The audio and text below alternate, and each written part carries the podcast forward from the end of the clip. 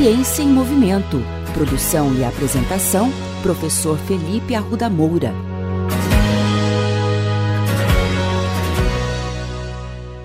Olá, bem-vindos ao podcast Ciência em Movimento.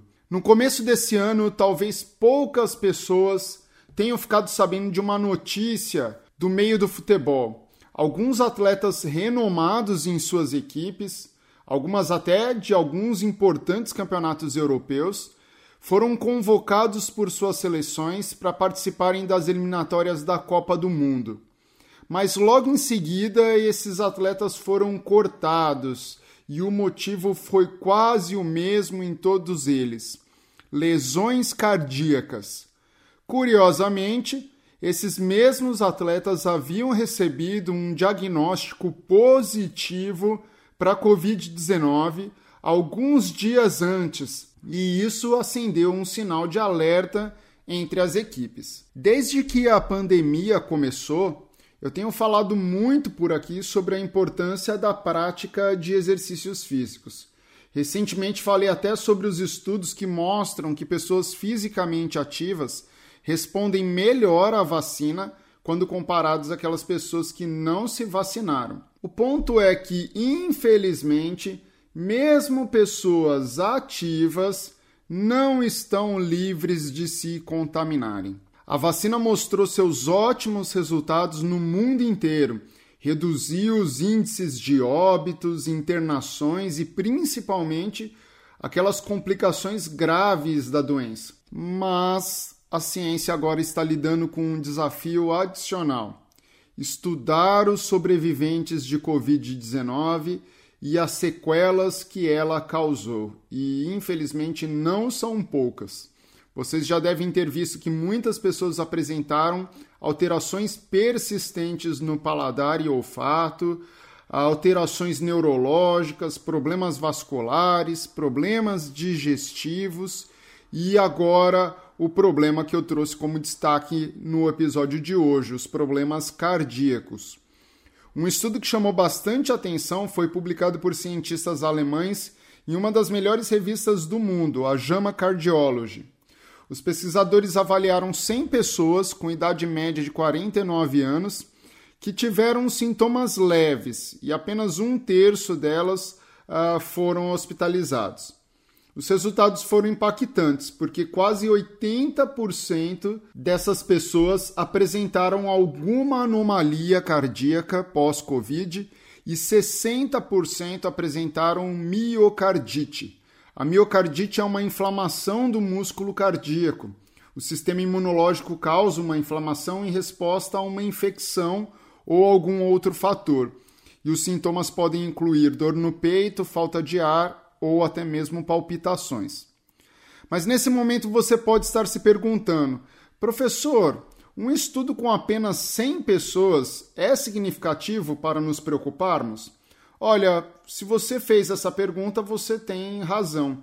Quando se trata de uma pandemia, levantar dados de apenas cem pacientes pode ser um pouco arriscado e às vezes trata-se de uma evidência muito pontual. Então, eu resolvi ir atrás de estudos de revisão, que são aqueles estudos que levantam os artigos publicados no mundo inteiro sobre um dado assunto e tentam, a partir dele, determinar uma evidência científica clara. E foi então que eu achei um artigo em uma revista da área de cardiologia que levantou mais de vinte estudos com milhares de pacientes. Por incrível que pareça, nesse artigo de dois mil e vinte e um, já se falava em Covid longa, que é o termo que estão usando agora para aquelas pessoas que continuam com os sintomas muito tempo depois de terem adoecido. As evidências destacam que sete entre dez pacientes apresentaram pelo menos um sintoma até seis meses depois da Covid. Sobre a miocardite, a revisão relata que é bem provável que os estudos tenham superestimado a quantidade de pessoas que apresentaram essa alteração cardíaca após a Covid. Na maioria dos estudos, os percentuais ficaram por volta de vinte a trinta por cento dos pacientes, ou seja, bem longe daqueles oitenta por cento do estudo dos alemães. Mas você pode me perguntar, professor, mesmo assim, vinte por cento não é muito? Olha, realmente é muito. Mas esse estudo de revisão aponta algumas falhas metodológicas nessas pesquisas que provavelmente indicariam números bem menores. Estudos mais recentes, de larga escala, já mostraram que problemas cardíacos preocupantes são raros, especialmente para aquelas pessoas que tiveram casos leves ou foram assintomáticas. Bom, como eu não quero deixar vocês confusos, em linhas gerais podemos dizer que se você teve COVID, há sim alguma chance, mesmo que pequena, de você ter desenvolvido alguma alteração cardíaca. Portanto, eu vou dar algumas recomendações para que vocês voltem a praticar exercícios físicos em segurança.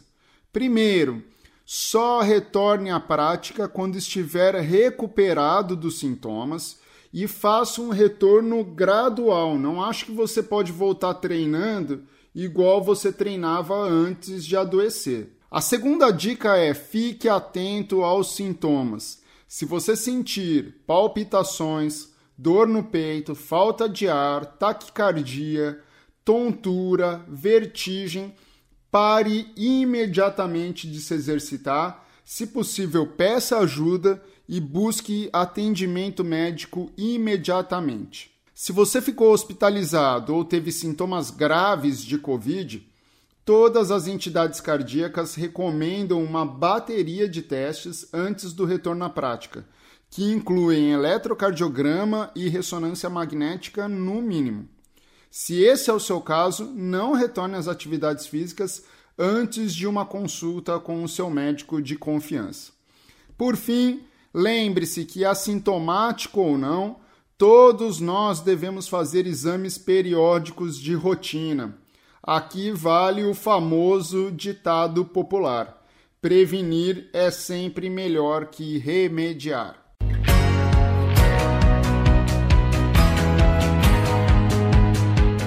Ciência em Movimento. Produção e apresentação, professor Felipe Arruda Moura. Contatos com essa coluna pelo e-mail ciência em movimento ponto e l arroba gmail ponto com.